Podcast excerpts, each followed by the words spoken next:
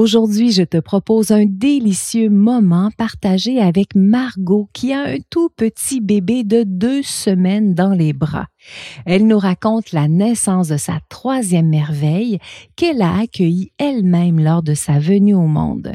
Elle nous parlera également de la pression qu'elle a vécue en lien avec la fameuse date probable d'accouchement puisqu'elle a donné naissance à presque 42 semaines à ses trois enfants. Bienvenue dans le podcast de Annie Bérère.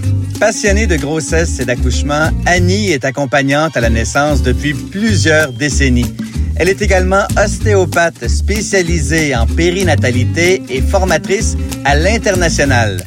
À ce jour, elle a aidé des milliers de femmes, de couples et de familles à se préparer pour vivre une expérience de naissance la plus alignée possible à leurs désirs. Voici Tadoula Ostéo, Annie Bérère. Ça a été mon accouchement le plus facile, mais le plus difficile émotionnellement, tu vois.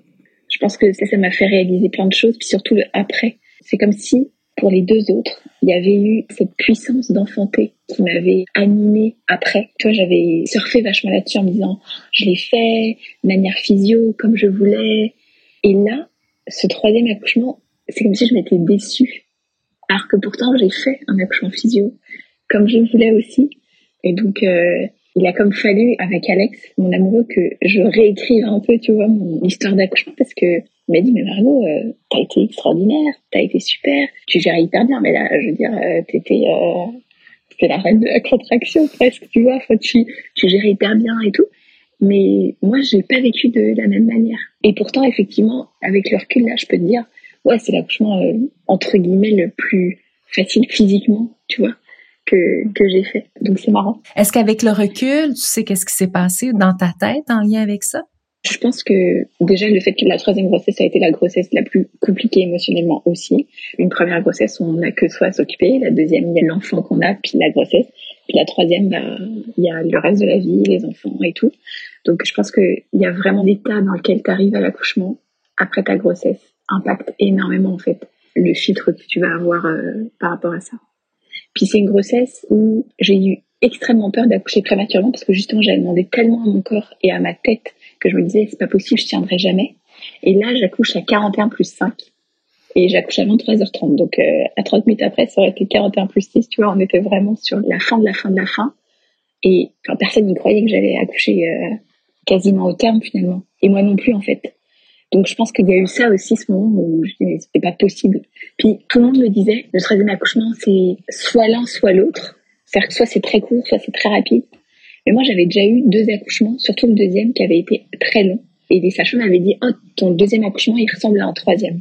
C'est ça part quand même assez bien. Puis finalement, il y a une énorme longueur et tout. Puis le bébé était en postérieur, c'est un gros bébé. Donc il y a plein de choses qui ont expliqué que c'était très long, mais elles m'ont dit, ça ressemble à un troisième. Donc, ce qu'on me disait un peu à demi-mot, c'était Mais t'inquiète, le troisième, ça va être super vite, ça va être génial. Tu vas avoir ton accouchement un peu express. Mais ça s'est pas du tout passé comme ça, du coup. Le fait de pas savoir aussi sur quel pied danser, d'être un peu dans le ok, je vais accoucher peut-être plus tôt, finalement j'accouche hyper tard, la grossesse qui a été plus difficile. En fait, pendant l'accouchement, été tannée à un moment donné, j'ai dit pour là, ça suffit. Hein. J'en ai marre d'avoir des contractions. J'arrivais plus à gérer la douleur. Est-ce qu'on peut juste accélérer un peu, les gars, pour que le processus se lance Parce que je, je pense que j'avais tellement envie de rencontrer ce bébé. Je gérais quand même assez bien les contractions. J'avais juste envie, tu vois, que ça avance. Donc, en fait, j'étais vraiment tannée. C'était vraiment ça. J'en avais juste marre. Donc, après, j'ai beaucoup culpabilisé. Une fois qu'elle est arrivée, je me suis dit, ah, mais t'as même pas profité de cet accouchement-là comme t'aurais pu. Et en même temps, si j'ai profité de tout l'accouchement, je lui parlais. C'est quand je sentais que j'avais une contraction qui appuyait bien sur mon col. Euh, je disais, oh bravo mon bébé, super. Sais, on ouvre le col. Tu sais, vraiment, je lui parlais beaucoup, beaucoup. On a fait de l'autonomie pendant cette grossesse. Donc, c'est des fois, je mettais même ma main au niveau de ma vulve, au niveau de mon col. Enfin, c'était pas vraiment mon col, mais moi, j'imaginais que c'était mon col en lui disant, c'est viens, viens par là, c'est super, c'est appuie bien et tout. Donc, euh, j'ai été hyper connectée avec elle pendant tout l'accouchement. Mais j'étais tannée. La fameuse pression de la date probable d'accouchement, Margot. oh mon Dieu. Je te dis ça, puis ça me rend émotive parce que je repense à dans quel état tu étais dans les jours précédents la rencontre avec ton bébé. Ouais. comment te fait pour te rendre à presque 42 semaines et comment te fait pour jongler avec toute la pression qui venait de partout autour de toi? Mm. Et c'est la troisième fois que je le fais, en plus. La première fois, pour ma fille, ça a été pour accepter, je pense j'ai dû faire le deuil de mon accouchement physio. J'ai beaucoup, beaucoup pleuré. Je me suis dit, bah, c'est pas grave, tant pis pour l'accouchement physio, je vais être déclenchée. L'important, c'est le bébé, c'est qu'il soit en bonne santé, etc. Puis finalement, avec les sages-femmes, on avait fait un marathon, j'avais bu des actés, j'avais fait du tire-lait, j'ai monté des escaliers, on a fait le stripping, euh, l'amour, les dates, euh, bref, la totale, l'acupuncture, tout ça, tout ça. Et puis, elle, ça a marché. Donc les deux fois là d'après, je savais qu'il y avait une manière naturelle de déclencher. Donc en fait, tant pis pour le déclenchement, mais on va le faire selon mes termes. Et ça, ça m'a vachement aidé à accepter la pression autour. Parce que c'est vrai que là, pour euh, cette grossesse-ci, le premier monito que j'ai fait à l'hôpital, on était à 41 plus 3. Le médecin, il m'a parlé cinq fois, euh, là, il faut que vous preniez rendez-vous pour votre déclenchement. J'étais à wow, wow, on est à 41 plus 3, s'il vous plaît. Laissez-moi respirer. J'ai un suivi sage-femme, c'est mon troisième. J'ai tout le temps accouché physio par voix basse. Venez pas m'embêter. Mais j'avais cette confiance parce que je savais aussi que ça avait déjà marché deux fois, en fait, de déclencher euh, alors c'est un déclenchement quand même, hein. mais au moins c'est naturel. On essaye de respecter le plus possible la physiologie dans ce déclenchement-là. Donc je pense que c'est ça qui m'a énormément aidé à me dire bah on va dépasser, c'est pas grave. Et le monito à l'hôpital il est quand même bien parce que on te dit que le bébé va bien et que tu as assez de liquide amniotique. Donc ça c'est aussi rassurant parce que je pense qu'il y a tout le temps un peu le côté euh, que j'ai beaucoup eu pendant cette grossesse. Est-ce que mon corps va me lâcher? Parce que je lui en demande beaucoup. Est-ce qu'il va être capable d'enfanter lui-même et tout machin? Et là, le fait de faire ce check à l'hôpital, je pense qu'il faut le faire aussi de manière positive, de se dire ouais, trop cool, j'ai assez de liquide, le bébé va bien. Ça m'a donné confiance aussi en me disant bah en fait moi j'ai un corps qui fait des bébés, je pourrais les mettre euh, au monde à 43 semaines et c'est comme ça. Puis après aussi mes deux derniers accouchements, les sages-femmes, elles regardent le placenta, elles regardent si tout le placenta est sorti, puis elles regardent l'état du placenta. Et j'ai jamais eu de placenta calcifié alors que j'accouchais à quasiment 42 semaines. J'ai accouché 41 plus 5, 41 plus 6, 41 plus 4. Donc euh, on est vraiment sur du 42. Et à chaque fois, je me disais, il n'y a même pas un début de classification. Donc de vraiment me dire, pour répondre à, la question au final, tout va bien. Et je peux avoir confiance dans mon corps. Ça, ça m'a vachement aidé. Hmm.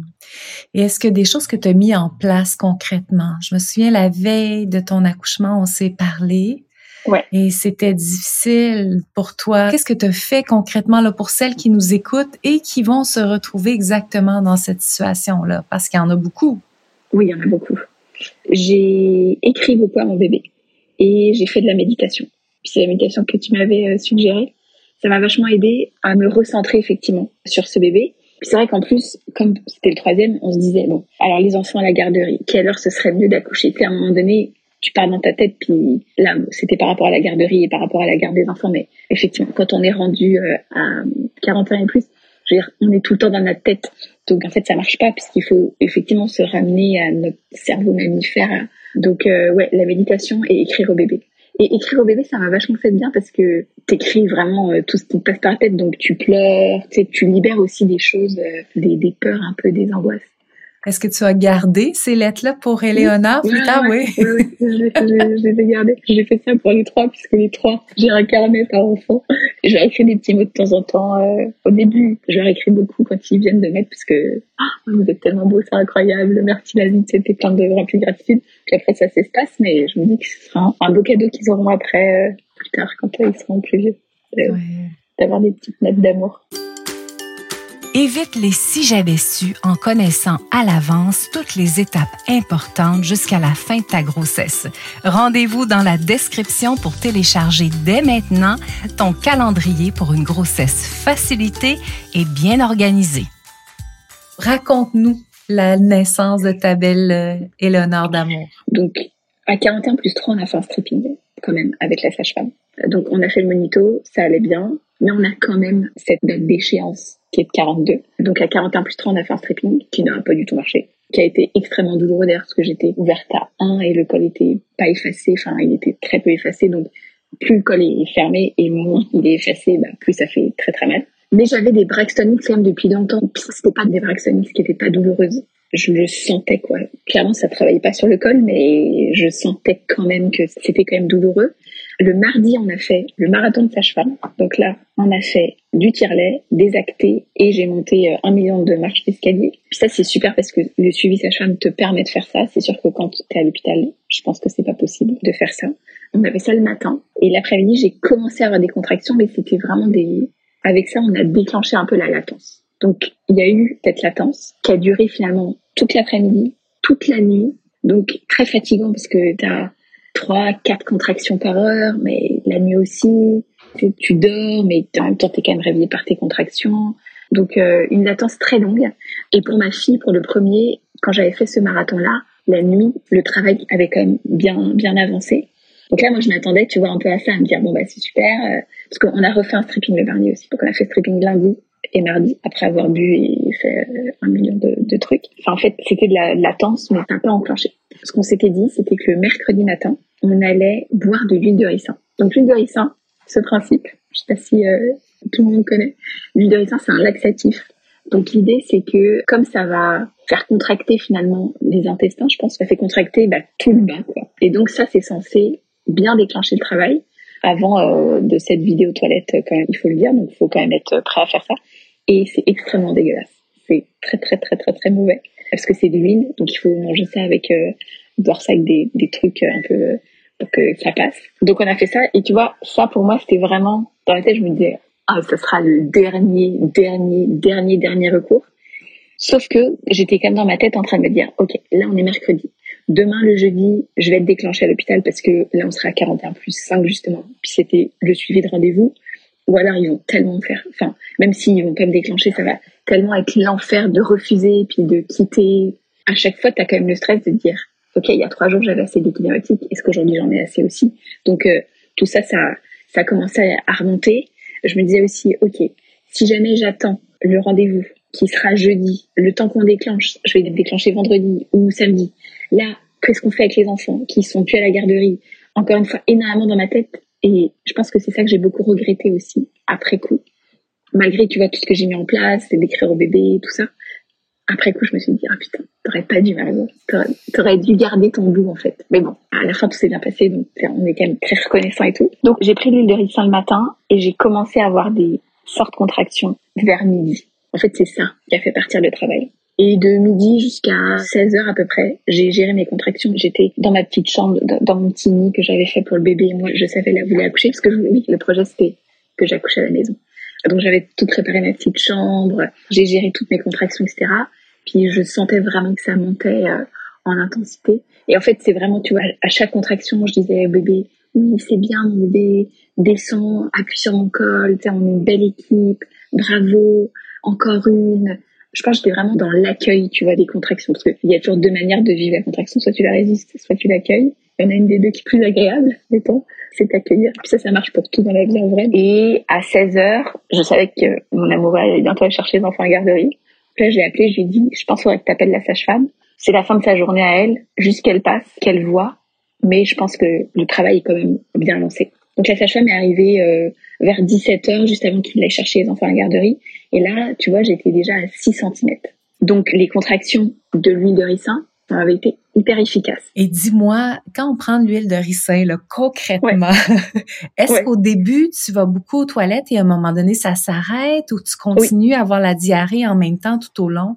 Non, pas du tout. Tu te vides, mais tu vas aux toilettes euh, à peu près trois fois. Tu te vides et après, et après en fait, t'as plus rien. Puis c'est sûr que pendant le travail, bah moi j'ai pas trop mangé, j'ai bu beaucoup d'eau, mais tu sais, j'ai pas, j'avais pas très faim, donc j'ai pas réactivé finalement mon système digestif.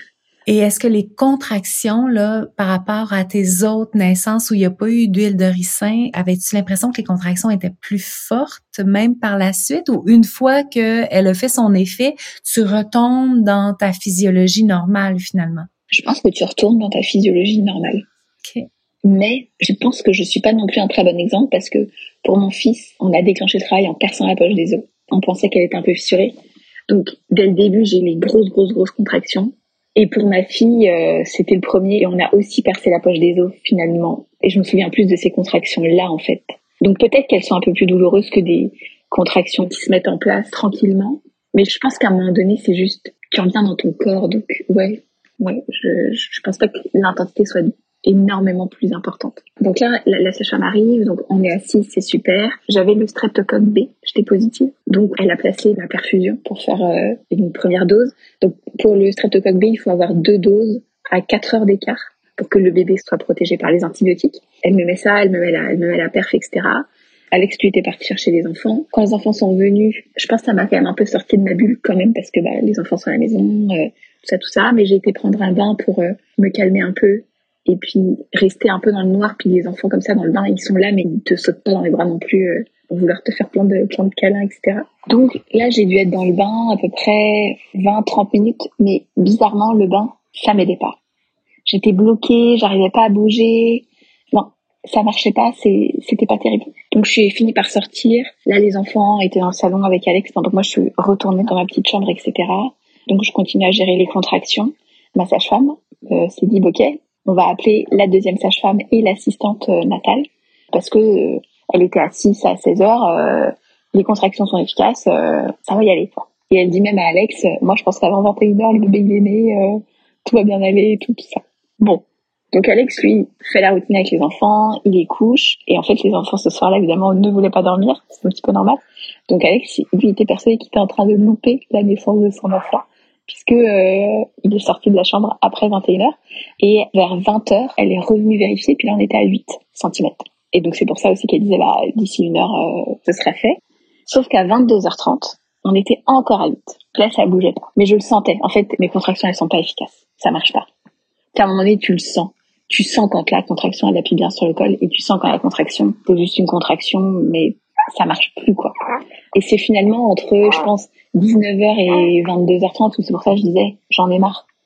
Je, je suis tannée, je suis dans mes contractions, je suis dans ma douleur, j'essaie de déconnecter avec le bébé mais je comprends que ça n'avance pas. J'essaie de changer de position, ça marchait pas, le bain tu vois ça m'avait pas fait de l'effet. Avec le recul, je pense que ce qui s'est passé c'est qu'il y a eu des enfants qui évidemment sont arrivés donc je pense que je suis un peu sortie de ma bulle et bah l'huile de ricin avait quand même arrêté de faire son effet. Et en fait, cet accouchement, à chaque fois, on a toujours un peu plus poussé le déclenchement. Donc finalement, vers 22h, 22h30, on a rompu la poche des os pour accélérer le travail.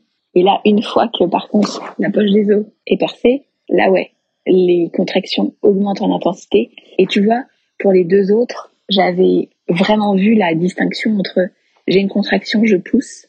Là, il n'y a pas vraiment eu de différence. Ça a vraiment été un continuum et à un moment donné, je me suis dit, ah, mais là, je suis en train de pousser. Parce que, bah, justement, les contractions, c'était tellement intensifié que, ça y est, en fait, elle était là, tu vois, sa tête était là. Donc, on rompt les membranes. Puis là, Alex, lui, était sorti de la chambre puisque ça y est, il était avec moi. Et je pense qu'il y a un truc aussi à dire pour cet accouchement. J'ai été très, très seule, en fait. Toute l'après-midi, Alex était au travail. Après, il a été chercher les enfants. Et la sage-femme, elle me disait, t'es tellement indépendante dans la gestion de ta douleur que j'avais pas du tout besoin d'être à côté de toi et de te dire, vas-y Mario, encore une, c'est super. Et effectivement, tu vois, j'étais dans mes endorphines, j'étais dans mon truc. J'avais ma petite gourde. Quand j'avais soif, je me prenais un peu d'eau. J'en mettais personne. Et même sur la fin, j'entendais les sachets qui étaient dans la cuisine et qui se marraient. j'étais, je pense que j'étais dans le j'étais là. J'en ai marre! Ça avance, tu vois. Elle se marrait et tout. Et c'était super parce que, en fait, c'était très joyeux. Moi aussi, je voulais aller me marrer dans la cuisine, tu vois. Donc, on voit la poche des os le travail s'intensifie effectivement énormément. Et ce que les sages-femmes pensent, c'est que elle n'était pas en postérieur, mais elle a quand même fait le grand tour. Donc c'est aussi pour ça que finalement pendant les trois heures là où il s'est rien passé, bah en fait c'est parce qu'elle faisait le tour et c'est que finalement sa tête appuyait pas vraiment bien sur le col, donc les contractions n'étaient pas efficaces. Donc on pense que c'est ça qui s'est passé en fait. Et pendant tout ce temps-là, Margot, où c'est long quand même, plus long que ça à quoi tu t'attendais, est-ce qu'il y a un moment donné où le hamster arrive te dire il va falloir transférer, ça fonctionnera pas? Euh, est-ce qu'il y a un moment donné où il y a quelque chose qui monte de cette nature-là, où tu restes dans la confiance malgré le fait que tu es, tannée? Oui, je suis tannée. Je reste dans la confiance parce que je sais que j'ai encore la rupture des membranes. Tu vois? De savoir aussi c'est quoi les prochaines étapes qu'on peut faire pour déclencher naturellement. Ça, ça me sécurisait. Puis la sage-femme, elle me l'a proposé avant hein, de remplir les membranes et je disais bah non, quand même, on va pas. J'étais tannée, mais je voulais pas non plus rusher trop le processus. C'était juste que j'étais tannée à l'intérieur, mais je lui disais non, non, on, lui laisse le temps, ce bébé il va arriver. Parce qu'une fois qu'on rend les membranes, c'est sûr que on met du stress sur le bébé, on met du stress sur, euh, enfin, c'est plus la même chose, quoi. Mhm. Mais là, effectivement, le fait de comprendre aussi que mes contractions marchaient plus, que rien n'avait bougé, là, je commençais à m'épuiser aussi quand même, puisque bah, j'avais des contractions depuis déjà la nuit d'avant, j'avais eu des contractions avec cette latence qui a été longue. Donc, euh, à un moment donné, il faut aussi se dire, bah, là, faut y aller. Juste un petit truc, le stress B, c'était une grosse déception de devoir prendre des antibiotiques, que le bébé ait des antibiotiques alors qu'il n'est même pas encore sorti de mon ventre, c'était ça, c'était très, très, très angoissant. Mais l'avantage d'avoir une perfusion, c'est que quand on est fatigué, on peut nous mettre un peu de sucre, un peu de glucose et tout. Moi, j'avais pas mangé depuis déjà bah, le matin. Il y avait l'huile de ricin et tout. Donc, l'hydratation, c'est chouette, mais c'est bien aussi d'avoir un peu de sucre euh, dans le corps quand même. Alors, même si notre corps est extraordinaire, faut quand même un peu de, un peu de carburant. Donc, pour les autres mamans qui ont le stress B et qui disent, oh là là, c'était pas du tout dans le projet, c'est pas ce que je voulais empathie à 1000% parce que vraiment j'étais dans ce cas-là, mais en même temps peut aussi y avoir du positif au fait d'avoir, tu vois, cette euh, cette perfusion. Donc toujours se dire qu'il y a du positif dans tout, quoi. Et dis-moi, être toute seule pendant le travail, ça peut être un avantage parce qu'il y a certaines femmes qui vont apprécier pouvoir être dans leur bulle. Il y en a d'autres qui vont vivre ça difficilement. Toi, avec le recul, est-ce que ça a été un cadeau pour toi, cette solitude-là, ou au contraire, avec le recul, tu dis, ah, j'aurais aimé que ça soit autrement? Un peu des deux. C'était un cadeau parce qu'effectivement, euh, qu'on vient de me faire euh, des petites euh, caresses et tout, c'est pas trop mon truc. J'avais pas très envie qu'on me touche là pendant les contractions parce que je les gérais bien, j'étais dans mon truc. Mais c'est vrai qu'avoir quelqu'un qui est quand même là avec toi puis qui vit cet attachement-là aussi, ben c'est chouette des petits mots d'encouragement, c'est sympa aussi, tu vois. Et à un moment donné, il y a une des sages-femmes, la deuxième sage-femme, qui est venue dans la chambre, elle a dit un truc, elle a dit, oh, t'as vu comme elle est trop belle là en ce moment. Et elle parlait de moi à, l'autre sage-femme, et ça m'a fait tellement bien. Parce que, bah, c'est vrai que t'es quand même hyper vulnérable. T'es toute nue à, à balader dans ta chambre et tout. Et là, le fait qu'elle ait dit ça, mais ça, ça m'était pas du tout adressé. Bah, ça m'a fait vachement bien, finalement c'est resté hyper longtemps. Euh, bref, donc oui, en fait, avec le recul, après coup, je me suis dit, ah, j'aurais peut-être aimé être un peu moins seule finalement. Et en même temps, c'était un cadeau aussi parce que j'étais bien avec. Euh, en fait, j'en avais pas besoin, un tout petit peu quand même. Quand j'ai commencé à sentir que la poussée et les contractions étaient comme un peu mélangées, j'étais sur mon lit à quatre pattes adossé sur mon ballon. C'était un pseudo quatre pattes finalement. Il y avait euh, Alex qui était devant moi, puis la sage-femme qui était euh, derrière, euh, à côté de moi. Donc ça permettait vraiment que bah, une bonne position pour que le bébé puisse passer dans le bassin et tout. Souvent sur les réseaux sociaux, on voit des femmes qui donnent naissance et la majorité d'entre elles sont en partie habillées. Elles ont par exemple un soutien-gorge ou un haut costume de main et ça arrive de plus en plus souvent que dans les cours prénataux, dans mes rencontres avec mes clients, les femmes me posent la question à savoir, mais là, est-ce qu'il faut que je sois habillée? Et je leur dis, ben non, les seules qui sont habillées, c'est celles qui se font filmer. Est-ce que j'ai raison, Margot? oui, tu as raison. Je pense qu'à partir du moment où je suis dans le bain, qui est quand même une étape assez classique, euh, hop, ça y est, après on est nu, puis on est nu. Puis en fait, euh, de toute façon, à partir du moment où la, la sage-femme elle commence à t'examiner, ça y est, tu t'enlèves tes vêtements. Puis un soutien-gorge, ça doit tellement être désagréable de se sentir comprimé à ce niveau-là. Surtout qu'on a besoin de, de, respirer et tout. Ah ouais, non. Et dis-moi, les femmes souvent ont peur d'être gênées. Est-ce que tu ressentais mhm. de la gêne à ce moment-là? Euh, non. Mais en fait, c'est plus ça qui est important. On est vraiment plus dans, oh, est-ce qu'il va me voir, est-ce qu'il va me voir et tout. Ça n'a plus aucune importance. On est vraiment concentré nos sensations, dans notre corps. la nudité, en fait, elle fait vraiment partie de, la naissance. Puis c'est drôle parce que ma fille, euh, qui a 4 ans, quand on lui parlait du bébé, elle voyait donc tous les vêtements euh, qu'on avait préparés pour, pour le bébé. Et elle me disait, mais le bébé, il va naître tout nu. Ah, je disais, bah oui, évidemment. Tu vois, on, est tout nu.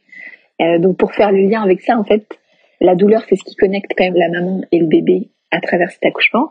Eh ben, le bébé il est tout nu, la maman est toute nue, tout le monde sur le même pied d'égalité, on est super. C'était hyper mignon comme question, mais en même temps, bah oui, elle a raison, le bébé, il est tout nu, alors nous aussi, voilà. C'est une très bonne question, c'est très pertinent. Ouais. tout à fait. Et là, pendant ce temps-là, les poussées commencent à arriver, mais ce que je comprends de ce que tu nous as raconté il y a quelques minutes, c'est que ça s'est mélangé à travers les contractions finalement. Ouais, c'est ça. Exactement. C'est en fait la contraction, c'est la vague, ça monte puis après ça redescend. Donc il y a vraiment eu ce moment où quand ça montait, je respirais, je respirais, je respirais. Puis quand c'est arrivé au pic finalement de, la douleur, là, je me retrouvais. Puis je, l'ai fait un peu malgré moi. À un moment donné, la douleur était tellement forte que j'ai comme arrêté de respirer. Et en fait, en bloquant ma respiration, ça m'a permis de pousser le bébé. Alex, à ce moment-là, il me disait euh, Respire, Margot, respire, euh, continue à respirer. Et en fait, il a compris que ça m'aidait finalement à. Je bloque ma respiration, je poussais. Et là, j'ai commencé aussi à faire plus des sons de en A, en haut, puis à vraiment faire plus de bruit parce que pendant toute la gestion des contractions, j'étais assez muette. C'était plus, euh, je respirais, je parlais au bébé, mais, j'avais pas encore ces sons primitifs, graves d'accouchement. Puis j'avais, c'était une contraction sur deux à peu près qui était efficace et puis qui était assez longue pour que je puisse sentir la contraction monter, bloquer ma respiration, puis pousser, accompagner le, le bébé. Donc c'était drôle parce que pendant euh, pendant ces contractions là, c'est celle qui était un peu moins forte, je dis sage non non mais c'est pas celle-là, euh, c'est la prochaine, pas celle-là, c'est pas la bonne. Voilà, la durée, a, la poussée a duré à peu près une trentaine de minutes, je pense, donc quand même assez court. Les sages-femmes là-dessus, elles sont géniales. Elles mettent des compresses de chaud au niveau du périnée pour pas que ça déchire. J'avais un peu d'huile aussi, donc elle m'a mis un peu d'huile au niveau du périnée. Puis ça, c'est hyper précieux parce que le post-natal immédiat est, quand même vachement plus facile quand t'as pas déchiré. J'ai eu la chance parce qu'effectivement, j'ai pas déchiré. Puis je suis sûre que c'est grâce aux soins qu'elles ont pris euh, de mon périnée. Donc ça, je, suis très reconnaissante. J'avais fait beaucoup de massages de périnée aussi euh, avant d'accoucher. Comme j'ai accouché tard, j'ai eu droit à un bon mois et demi de massage à bien étirer mes tissus. Et pour ces trois accouchements, de manière générale, j'avais pas trop d'attente. Ça, on peut pas vraiment savoir. Puis ce troisième, ça a encore été ça, ça a encore été, bah, tu vois, tu pensais, puis finalement, ça a été encore quelque chose de différent. Donc, j'avais pas vraiment d'attente et de projet de naissance, euh, de dire je vais accoucher dans l'eau, dans telle position, etc. C'était vraiment plus, je vais voir avec le flot. Le seul truc que je voulais le plus possible, c'était que ce soit moi qui récupère le bébé. Je voulais pas que ce soit la sage-femme qui le prenne puis qui me le donne. Je voulais vraiment, c'est vraiment cette idée, est ensemble, puis on est tous les deux jusqu'au bout. Et puis c'est ça qu'on a réussi à faire aussi euh, pour Éléonore. Donc c'était super parce que bah tu sens la tête qui passe. Puis souvent, en fait pour les trois, je me j'ai réalisé, il y a la tête qui est sortie en premier. Et souvent ils disent attends la prochaine contraction, mais en fait une fois que la tête est sortie, mon corps il vraiment il expulse le bébé. J'attends pas la prochaine contraction. J'ai poussé, puis hop le bébé est sorti. Donc hop la tête est sortie. Puis ensuite, j'ai récupéré, puis après on est resté collé, serré pendant euh, hyper longtemps, c'était parfait. C'était exactement ça. Récupérer son bébé, il y a vraiment un truc de dingue. De se dire, euh, ah ouais, c'est... Et sa femme, elle le savait. Et quand à un moment donné, la tête, euh, elle a poussé deux, trois fois, puis on savait que la tête allait bientôt sortir, elle disait, bon bah, t'es prête, Margot, pour récupérer le bébé. Tu vois, pour elle, c'était aussi hyper important que ce soit moi qui le récupère, parce que elle savait que c'était, bah voilà, que c'était quelque chose que je voulais. Donc, ça, encore une fois, c'est hyper précieux d'être bien accompagné, soit par une sage-femme, soit par une doula, ou, ou même par son mari, enfin, ou son partenaire euh, qui euh, n'oubliez pas, elles veulent récupérer le bébé. Laissez-lui cette chance, quoi, tu vois. C'est beau. Et comment, parce que là, tu étais un petit peu sur ton ballon, quand tu as senti que la tête sortait, tu t'es redressé? Comment tu t'es oui, organisé? Un peu, ouais, c'est ça, exactement. Je me suis, ouais, je me suis un peu redressée. Parce que finalement, c'était un pseudo quatre pattes. J'étais pas avachie sur mon ballon. Le ballon, il, il portait au niveau de ma cage thoracique un peu, tu vois. Je, m'appuyais. Puis, euh, ce qui m'a aussi aidé pendant ces contractions, ce que j'ai pas fait pour les deux autres, c'est la technique du peigne. Ah. Je pense que qu'il y a d'autres mamans qui ont entendu ça. Donc, j'avais un peigne dans une main. Et quand euh, des fois la contraction était vraiment très très intense, je la, je le serrais euh, dans ma main. Donc, on ressent de la douleur, c'est sûr, au niveau de la main, mais ça permet de se centrer quand même pas mal. Puis la poussée, le cercle de feu et tout, ça fait quand même euh, un peu mal. Donc ouais, ça aide. Euh, c'est une bonne technique. Avoir un petit peigne dans, dans sa. Puis après on l'utilise, on l'utilise pas, on s'en fiche, mais mais donc euh, ça m'a bien aidé.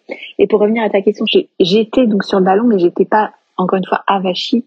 Donc quand j'ai senti la tête, bah je je me suis mis un peu en chevalier en fait. Donc elle est plus née dans cette position de chevalier quand elle est sortie. Puis hop, ça m'a permis après de la prendre et de m'asseoir après sur le lit. Puis ça, c'est extraordinaire à la maison. Tu t'assois sur ton lit et après tu quittes plus ton lit pendant le nombre de d'heures ou de jours que tu veux. C'est génial. Extraordinaire. Ouais, vraiment. Et pendant cette période-là où tu as été un petit peu plus vocale, est-ce que les enfants se sont réveillés? Alors non, les enfants se sont pas réveillés.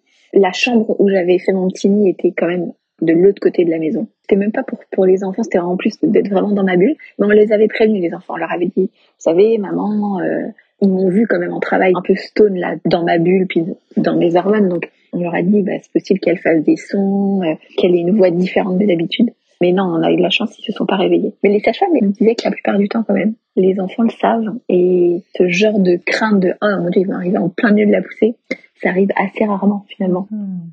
En revanche, ils se sont réveillés à 2 heures du matin, tous les deux en même temps, ce qui est assez rare. Et là, je sortais de la douche. Bah, j'étais au top. Enfin, j'étais au top. enfin, l'accouchement était passé. Et donc, ils se sont réveillés et ils ont rencontré leur sœur en plein milieu de la nuit. C'était un très beau moment. Ce qui fait que le matin, quand ils sont réveillés, ils savaient déjà qu'elle existait. Donc, c'était euh, parfait.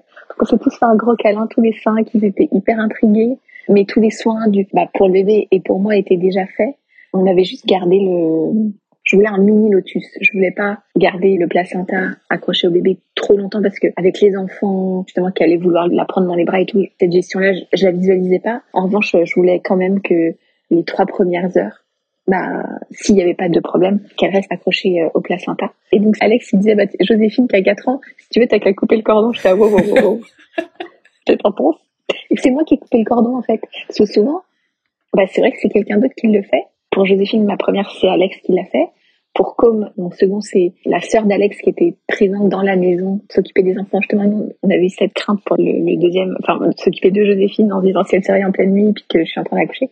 Donc Marion, la sœur d'Alex, elle avait vécu l'accouchement, mais sans rien voir. Elle avait juste entendu, en fait, tout ce qui se passait. Elle avait pris plein de notes. C'était un très beau cadeau qu'elle nous a fait après, parce qu'elle nous a offert euh, ce récit d'accouchement. Donc c'est elle qui avait coupé le cordon, parce qu'elle avait été là, ça avait été beau. Et là, pour Éléonore, bon, Alex, il l'avait déjà fait, il disait, bon, moi, c'est bon. Et en fait, le fait que ce soit moi qui coupe le cordon, j'ai trouvé ça aussi euh, hyper émouvant. En fait, on demande jamais à la mère de couper euh, son propre cordon, mais, mais là, tu vois, il y a vraiment eu ce... Waouh, on a regardé le placenta, on, on l'a coupé, enfin, c'était super beau comme moment. On dit que c'est le jumeau du bébé, le placenta. Donc, euh, ouais, c'était un très beau moment que moi, j'ai coupé le cordon aussi, en toute puissance quand même. voilà. Et dis-moi justement, la délivrance, la naissance du placenta, comment ça s'est passé? Je pense que c'est la partie que je préfère le moins parce que les contractions sont très fortes, c'est quand même très douloureux et à chaque fois, moi, ça prend comme du temps. Souvent, euh, ça se passe assez vite. Moi, je, ça dure 20 minutes, 30 minutes pour délivrer le placenta. Puis là, on a moins de sensations parce qu'il y a quand même un bébé qui est passé, je trouve. Et donc, euh, quand on dit euh, pousser, je dis ah ouais, mais je sais plus trop où, pousser en vrai et ni comment pousser. Là, pour le coup, c'est de la position gynécologique puisque j'étais assise avec le bébé sur moi et donc les jambes euh, un peu relevées pour euh, et en fait on sent rien je trouve mhm. c'est par rapport justement à une position accroupie à quatre pattes où là il y a quelque chose euh, donc je sais plus où pousser, je, suis un peu désorganisée en fait. Puis à ce moment-là, il y a personne qui t'a offert justement de te remettre, par exemple, en accroupi ou en chevalier ou à genoux pour t'aider. Il y a personne qui a pensé. Euh, effectivement, personne n'a pensé. Même moi, je me suis pas dit, attends, je me remets dans une position plus physio pour pour y arriver. Ouais. Mais oui, après, effectivement, il y a le placenta, euh, on l'a mis dans un petit bol, puis on a attendu, c'est ça, trois heures à peu près avant de clamper le cordon. C'était très chouette. Je vois que tu en gardes vraiment des beaux souvenirs. Oui. Et dis-moi, tu as donné naissance donc à trois bébés à presque 42 semaines. Je suis curieuse. Est-ce que tes bébés avaient des signes de post-maturité? Par exemple, est-ce qu'ils avaient leur peau qui commençait un petit peu à desquamer, leur peau sèche? Souvent, ils ont des petites plaques rouges au niveau de la peau? Pas du tout. Là, Éléonore, elle avait encore beaucoup de vernis pour un bébé. Oh. il y avait encore du vernis, pour te dire. Puis quand même euh, pas mal. Pour un bébé de quasiment 42. Ouais. En fait, les signes, c'est que elle faisait quand même 3,8 kg et mon fils, il faisait 4,3 kg. Donc c'était des gros bébés. Mais sinon, pour le reste, ils avaient des ongles longs. Mais sinon, non, pas du tout de signes. Euh, et je pense que c'est pour ça aussi que là, cet accouchement, ce troisième, avec le recul et après tout ça, je me dis, j'aurais dû ne pas déclencher naturellement.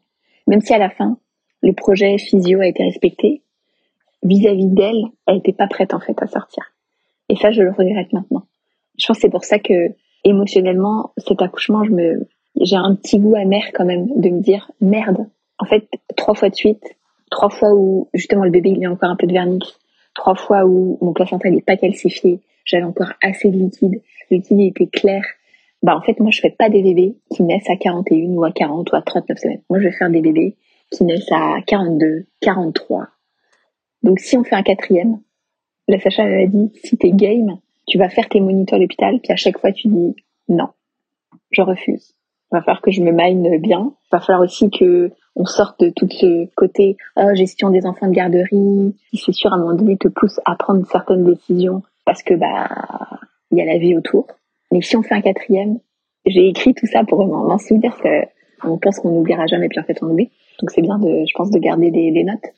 J'accoucherai dans un monde idéal quand le bébé le décidera parce que là, clairement, elle n'était pas prête. Mmh. Et on l'a vraiment poussé. Et puis, on le voit bien, à chaque fois, il a fallu aller encore un petit peu plus loin dans le déclenchement. Même l'huile de ricin, qui est un peu le dernier truc à faire, même ça, en fait, ça a déclenché. Mais il a fallu après rompre les membranes pour que ça avance, quoi. Donc ça ralentissait finalement quand même un peu à chaque fois. Donc je pense que c'est ça qui fait que cet accouchement il a un petit goût euh, amer quand même. Et après je veux je veux pas cracher dans la soupe et paraître non reconnaissante parce qu'encore une fois le projet physio a été respecté, accueillir le bébé quand il est sorti aussi. Donc je suis extrêmement chanceuse et extrêmement reconnaissante de toute cette euh, de toute cette naissance vraiment. Hmm. Et de la manière dont ça s'est passé. Margot, ça fait déjà un petit moment qu'on se connaît. On a eu la chance de partager à travers tes enfantements, à travers tes grossesses. J'aimerais ça qu'on discute un peu ensemble du postnatal. On n'en parle pas beaucoup dans notre société. On a vécu toutes les deux des difficultés, moi y compris en postnatal, où il y a des moments donnés où je, je savais même plus comment je m'appelais là, tellement que c'est difficile, puis que je me demandais si j'allais finir par m'en sortir. Qu'est-ce que tu auras envie de nous partager par rapport à ça? C'est de plus en plus doux je trouve. Plus on met de bébés au monde, plus il y a de douceur. Et pour les mamans qui ont accouché d'un premier bébé puis qui disent oh mon dieu le postnatal du deuxième ça va être euh, horrible, en fait non. Mm. C'est plus doux parce que on sait ce qui va nous arriver. Il y a moins de questions quoi. Le bébé il doit dormir sur nous quelques jours, quelques semaines après l'accouchement. Ben on le fait parce que on sait que pour lui c'est mieux puis pour nous c'est mieux aussi. Puis ces moments hors du temps, pour le premier, moi je l'ai pas du tout vécu comme ça. C'était du stress, c'était de l'anxiété permanente en étant en hypervigilance et tout. Alors que le deuxième, tu sais que bah ouais, tout va prendre beaucoup plus de temps, mais mais quelle douceur en fait. Et le deuxième enfant, il amène vraiment ça. Il amène un apaisement sur le postnatal. Et là, le troisième, encore plus. Et puis, il y a un truc aussi, et ça pendant toute la fin de la grossesse, je disais à Alex, mon amoureux, je disais, tu te rends compte, on est en train de créer notre rêve de famille. C'est incroyable. Nous, notre projet de couple, c'était d'avoir plusieurs enfants et, de créer cette fratrie. Alors, quand mon fils est arrivé, on a rajouté une personne de plus dans la famille, mais là, Éléonore, ce troisième enfant, on est de plus en plus vers la complétude de la famille. Et de réaliser ce rêve-là, c'est incroyable. Et dans le post-natal, ça a amené vachement de douceur aussi, de me dire, euh, on revit ça une troisième fois, c'est extraordinaire, quoi. Et puis, de savoir qu'il y a la chute d'hormones. Là, par exemple, pour Éléonore, euh, jour 3, je me suis vraiment effondrée. Vraiment, euh, bah, pas devant les enfants, mais une fois les enfants couchés, euh, j'arrivais plus à m'arrêter de pleurer, quoi. Euh, c'était vraiment euh, des, pleurs d'enfants presque, tu sais, les sanglots, on n'arrive plus à respirer et tout. Mais déjà, un, Alexis savait ce que c'était, de deux, mois aussi, évidemment. Et donc, de savoir que tout est passager, que tout passe, ça, dans le post-natal, c'est hyper important aussi. Et de savoir justement que, ouais, on va être triste, c'est normal. Et ça ne remet pas du tout en cause l'amour pour le bébé, la mère qu'on est en train de devenir, pas du tout. En fait, il faut accepter la vague. C'est exactement comme les contractions. On peut résister ou accueillir. Il faut juste accueillir. Accueillir, puis se dire que tout est temporaire, puis que tout va passer. Pour amener cette douceur, justement, à ce post-natal-là. Et comment les deux plus grands, entre guillemets, grands, parce qu'ils sont quand même assez tout petits, comment ils ont accueilli là, votre nouveau quotidien? Est-ce qu'il y a des moments donnés où ils sont irrités par la présence d'Éléonore? Elle est quand même arrivée assez naturellement. Puis le fait qu'ils soient déjà deux, Joséphine, quand elle est née, elle est née fille unique. Son frère, quand il est né, il est né frère déjà. Et c'est elle qui a eu la plus grande marche finalement à monter, puisqu'elle est de fille unique, elle est devenue sœur. Et là, ça y est, il faisait partie d'une fratrie, alors que mon fils, c'était déjà un frère. Donc là, le troisième, la transition est beaucoup plus facile. Il l'accueille euh, avec beaucoup plus de facilité. Joséphine, quand son frère est né, ça a été vraiment compliqué. Très, très, très, très difficile quand même. Alors que là, euh, c'est beaucoup plus naturel on a peut-être moins préparé Joséphine pour que. Là j'avais pris plein de photos de quand euh, les enfants étaient tout bébés dans le porte-bébé en train de téter pour euh, leur euh, montrer bah c'est ça un bébé. Donc il va être dans le porte-bébé beaucoup et il va être aussi beaucoup au sein. Puis c'est comme ça. Parce que des livres on en avait lu mais pour Joséphine c'est comme si les livres c'était à deux ans je sais pas elle réalisait pas vraiment ce qu'elle allait lui arriver. Là comme il voyait bébé il, il se souvenait pas évidemment mais il y avait quelque chose de peut-être plus concret finalement Léonore est tout le temps en porte-bébé quand les enfants sont là. Donc, je savais comment j'allais la gérer aussi. Donc, ça m'a permis de peut-être mieux l'expliquer aux enfants. Mhm. Alors que quand Com est né, je savais pas vraiment comment j'allais gérer les deux. Peut-être qu'il y a ça aussi, on était tous un peu euh, pris de court. Mon Dieu, comment on va faire? Parce que nous aussi, on est devenus parents des enfants uniques, puis là, parents d'une fratrie. Il y a eu euh, beaucoup d'apprentissage de notre part euh, aussi à faire. Et puis, en fait, on n'a jamais essayé de dire c'est de la faute du bébé. Ah, euh, je peux pas parce que là, je m'occupe du bébé. Essayer de trouver une autre manière. Et j'avais lu un truc que je fais là avec Eleonore qui est pas mal. Des fois, Eleonore, elle dort et les enfants me demandent quelque chose. Donc, Eleonore n'a clairement pas besoin de moi. Et je dis à Eleonore, Eleonore, tu me laisses deux petites minutes, je vais m'occuper de Joséphine. Qui compense finalement toutes les fois où je dis à Joséphine, bah là, Eleonore a besoin de moi, donc Joséphine, s'il te plaît, je te demanderai de patienter. Donc, c'est peut-être un petit truc qui peut aider. C'est une excellente idée. Mm, mm, mm. Ouais. Des femmes enceintes, beaucoup, des femmes en postnatal. Est-ce qu'il y a un message que tu aimerais partager à toutes les femmes qui écoutent, qui ont un bébé dans leur bedon présentement? Le corps est magique, je pense. Euh, faisons-nous euh, confiance et faisons confiance euh, à l'équipe qu'on fait aussi avec le bébé. Pour rebondir vraiment sur ce que tu disais, l'accouchement, c'est super de se préparer et c'est important, mais le plus important, c'est le, c'est l'après. Puis l'après, c'est un marathon. Et souvent, on va penser aux premières semaines, au, même aux premiers mois, mais le marathon, il dure euh, quand même euh, très, très, très, très longtemps. Et on va toutes, à un moment donné, taper un mur. Des fois, c'est quatre mois, des fois, c'est cinq mois, des fois, on en tape deux dans le post-natal de la première année pour vraiment se préparer à ça. Et le mur, tout le monde euh, va le frapper et le savoir, euh, je pense que ça, ça aide aussi euh, beaucoup. Donc, se préparer pour le post-natal immédiat, mais aussi pour le 2, 3, 4 mois, 5 mois, même 6 mois. 6 mois, on passe encore notre vie à allaiter. Il y a l'introduction des aliments, on ne sait plus quoi faire. Le bébé, il dort pas encore c'est rough quand même. Ah oui, absolument. Moi, je dirais première année. Première année, certainement. Puis après la première année, même si ça roule mieux, ça reste qu'on a toute une fatigue accumulée. Donc, euh, c'est un marathon euh, de quelques années finalement. Oui, c'est ça. Vraiment, vraiment, vraiment. Moi, je suis pas du tout bien passée pour le dire, mais parce que je vis sur la culpabilité en permanence, mais faut vraiment être doux, quoi, avec soi, en fait. Et ça, je trouve qu'avec les enfants, ça aide. Tu vois, Joséphine, le soir, bah, et avec comme maintenant, je leur dis, oh, c'est quoi vos trois gratitudes de la journée? J'essaye de ressentir cette euh, gratitude pour les petits moments. Ça aide à passer à travers euh, les moments plus difficiles. Et apprendre à ralentir. Parce qu'en fait, c'est ça que ça nous amène le bébé. On ralentit. Tout prend du temps, mais c'est OK. Et ça, c'est une euh, leçon de vie immense. Ouais. Ça va prendre une heure pour l'endormir, mais c'est pas grave et on a envie de faire plein de trucs, oui, mais ma maison, oui, mais mes trucs, mais mes machins, bah, c'est pas grave. Vraiment, euh, laisser aller. Et plus on a de bébés, je trouve, meilleur on est. La, la sage-femme, jour 3, elle arrive, et je lui dis, oh, excuse-moi, euh, ouais.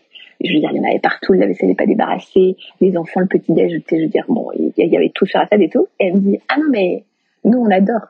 Une maison qui est pas bien rangée, c'est un bébé qui est bien nourri. Parce que ça veut dire que la maman, elle a plus passé de temps soit à dormir, soit à s'occuper du bébé, plutôt qu'à ranger. Enfin, voilà, puis c'est pas ça qui est important, c'est pas la maison euh, qui est rangée. Donc euh, voilà, si vous voulez gagner des points avec les sages-femmes, ne rangez pas votre maison, allez nourrir votre bébé. mais c'est vrai en fait, on n'y pense pas, mais c'est vrai, on a envie d'être parfaite là. Euh. Tu vois, la fausse inspiration thoracique, plein de choses qu'on fait dans le post-natal immédiat, immédiat, immédiat. Je pense que ça, c'est aussi vraiment important de le redire, parce qu'on récupère quand même très très vite et très très mieux finalement des accouchements.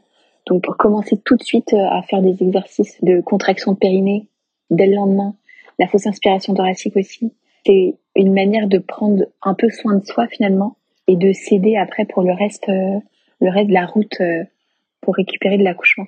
Et au paléo, le, dans toutes tes vidéos, tu le dis très bien et je l'ai fait là et, et c'est super. Et puis, pas être une superwoman, avoir un peu son mois d'or, quoi. Rester allongé le plus possible. Et je sais que c'est pas facile quand effectivement d'autres enfants à la maison et tout, mais au moins dans la journée, euh, pas essayer d'en faire des tonnes et juste être allongé et se reposer. C'est un magnifique mot de la fin. Exactement. Merci beaucoup, Margot. Merci, Annie. Merci à toi.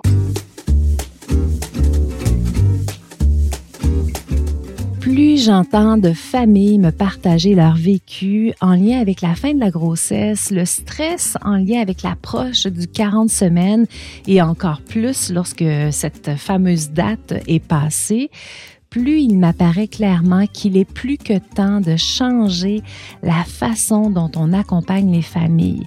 C'est assez terrible. Il y a presque 100% des familles, 100% des femmes qui vivent un stress vraiment important lorsque la fin de la grossesse arrive avec la peur au ventre de vivre un déclenchement. C'est extrêmement problématique parce que je crois sincèrement qu'il est impossible de bien comprendre tous les impacts de cette sortie de zone de confort-là, de cette sortie de bulle de bien-être-là en fin de grossesse pour une femme qui va bientôt donner naissance.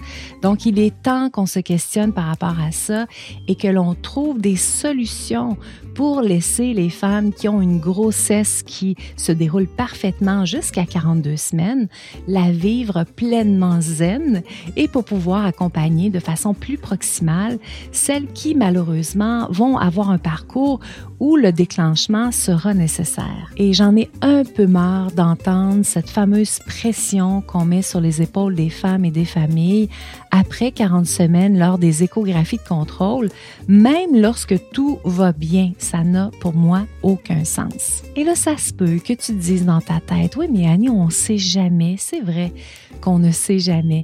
Mais c'est vrai qu'on ne sait pas non plus tous les impacts que les déclenchements ont sur les bébés, sur les adultes en devenir aussi. Donc, je pense qu'on doit être prudent dans cette sensible balance dans laquelle il y a un équilibre entre la nécessité de déclencher et le fait qu'on puisse simplement accompagner une femme de façon à la laisser prolonger sa grossesse en toute sécurité avec un accompagnement qui ne crée pas d'anxiété par-dessus tout le reste parce qu'on va se le dire, lorsqu'on arrive près d'une date probable d'accouchement et qu'on la dépasse, même si le milieu est très bienveillant autour de nous, il y a quand même toujours des peurs qui sont là. C'est notre responsabilité en tant que professionnels autour des femmes de surtout ne pas augmenter cette dose de peur-là autour d'elles. Pendant la rencontre, Margot a fait référence à une méditation qui l'avait beaucoup aidée. Alors sache que dans la méthode au paléo, il y a une section dans laquelle tu trouveras des visualisations, des audios en fait qui vont te permettre d'être en état de ressources le plus possible lorsque vient la naissance. Mais ils vont aussi te permettre à te remettre en état de ressources même avant, lorsque pendant la grossesse tu vis des moments qui sont moins faciles. C'est intéressant le partage à Margot en lien avec le fait qu'elle a reçu des antibiotiques, même si elle a donné naissance à la maison avec des sages-femmes? C'est une question qui revient très souvent de la part des familles, à savoir, mais si j'ai besoin d'un soluté et que je donne naissance avec des sages-femmes, que va-t-il se passer? Alors, c'est aussi simple que ça. Il va se passer exactement la même chose que si tu étais en milieu hospitalier, puisque les sages-femmes sont tout à fait habilotées à poser des solutés. Ce n'est pas un souci. Maintenant, si tu donnes naissance en milieu hospitalier et que tu as besoin d'antibiotiques parce que toi aussi, comme Margot, tu es positive au streptocoque B, alors sache que ces antibiotiques-là ne sont pas donnés en continu. Comme Margot nous le disait, les doses sont données aux 4 heures et je te dirais que ça prend environ une vingtaine de minutes à ce que tout l'antibiotique passe dans tes veines. Donc, entre les moments où il n'y a pas d'antibiotiques, si tu n'as pas d'autres indications médicales pour un soluté, tu peux très bien demander à ce que le soluté soit enlevé et qu'on te laisse une petite veine ouverte, un petit cathéter qui va rester bien en place au niveau de ta veine, mais qui va te permettre d'avoir une liberté de mouvement qui est maximale puisque tu ne seras pas branché sur ton ami, et là je dis ami entre guillemets, avec euh, le petit poteau là, que tu dois malheureusement traîner partout avec toi. Donc, le fait de devoir avoir des antibiotiques, ce n'est pas du tout une indication pour avoir un soluté branché à toi à tout moment et sache qu'il y a dans la méthode au paléo un module qui est dédié aux interventions médicales. Bien sûr, ça ne t'empêchera pas nécessairement d'y faire face, c'est-à-dire que peut-être que certaines interventions médicales seront nécessaires pour toi, pour ton bébé. Cela étant dit, d'avoir les informations, ça va te permettre premièrement de poser les bonnes questions et ça va aussi peut-être te permettre de trouver des alternatives intéressantes. Ce que je ne veux pas idéalement entendre après que tu aies donné naissance à ton bébé, c'est ah, si j'avais su, j'aurais fait des choses autrement. Donc le savoir, c'est vraiment le pouvoir, ça te permet de décider quelle est la meilleure solution pour toi dans le moment présent. La délivrance du placenta, c'est une phase très particulière de l'accouchement. C'est une phase qui a besoin d'être très chouchoutée et malheureusement, présentement, au niveau de notre culture, on n'est pas rendu là encore. C'est-à-dire qu'on est beaucoup dans une gestion active de cette phase-là, mais on n'est pas encore beaucoup dans on met en place des choses pour pouvoir permettre qu'elle se déroule le plus harmonieusement possible. Ça va venir, mais présentement, on n'y est pas encore. Sur Instagram, tu trouveras une série de vidéos dans lesquelles justement je te parle de la délivrance du placenta et il y en a même une qui est spécifiquement sur le thème de la mobilisation autour de cette précieuse phase de l'accouchement. Si tu as envie d'avoir accès à toutes les vidéos en lien avec la délivrance du placenta sans avoir à les chercher sur le fil d'actualité de Paléo Naissance sur Instagram, tu as simplement à venir me rejoindre sur la page dédiée à l'épisode et tu pourras y avoir accès directement. Et justement, si tu as envie que je t'accompagne dans ta préparation à l'accouchement, je t'invite à venir jeter un coup d'œil sur la méthode au paléo qui contient tout ce dont tu as besoin pour pouvoir te préparer de façon optimale pour la naissance de ton bébé. Évidemment, ça comprend aussi un accompagnement qui est vraiment proximal. Je vais être là pour toi à chacune des étapes pour t'aider à traverser cette expérience-là avec le plus de fluidité possible. Si tu as envie de découvrir mon accompagnement prénatal, je t'invite à t'inscrire dès maintenant aux 11 clés pour une naissance facilitée. Le lien est dans la description de l'épisode et aussitôt que tu auras fait ton inscription, tu pourras commencer ton écoute. Si tu as un tout petit bébé dans les bras ou que tu aimerais te préparer pour la fameuse période postnatale, je t'invite à venir me rejoindre dans la formation gratuite Les super pouvoirs de ton bébé. Parce que oui, il y a une formation gratuite en lien avec le postnatal et il y a aussi un programme complet dont Margot nous a parlé, dans lequel je t'accompagne avec entre autres des exercices pour toi, pour prendre soin de toi et beaucoup d'outils pour accompagner ton bébé pour qu'il puisse vivre de façon optimale toute sa première année de vie. Je peux donc t'accompagner dans la continuité dès le début de la grossesse jusqu'au premier pas de ton bébé. N'hésite pas à me donner un petit coup de pouce si tu as envie de m'aider à faire connaître davantage le podcast Enfanter librement sans se faire accoucher avec soit une mention 5 étoiles sur ta plateforme d'écoute préférée ou tu peux carrément partager ton épisode préféré en story, par exemple, sur Instagram. Je te souhaite une magnifique journée. J'espère qu'elle sera toute spéciale pour toi, que tu vivras des moments de grande qualité dans le ici et maintenant. Et j'ai déjà hâte de te retrouver dans le prochain épisode.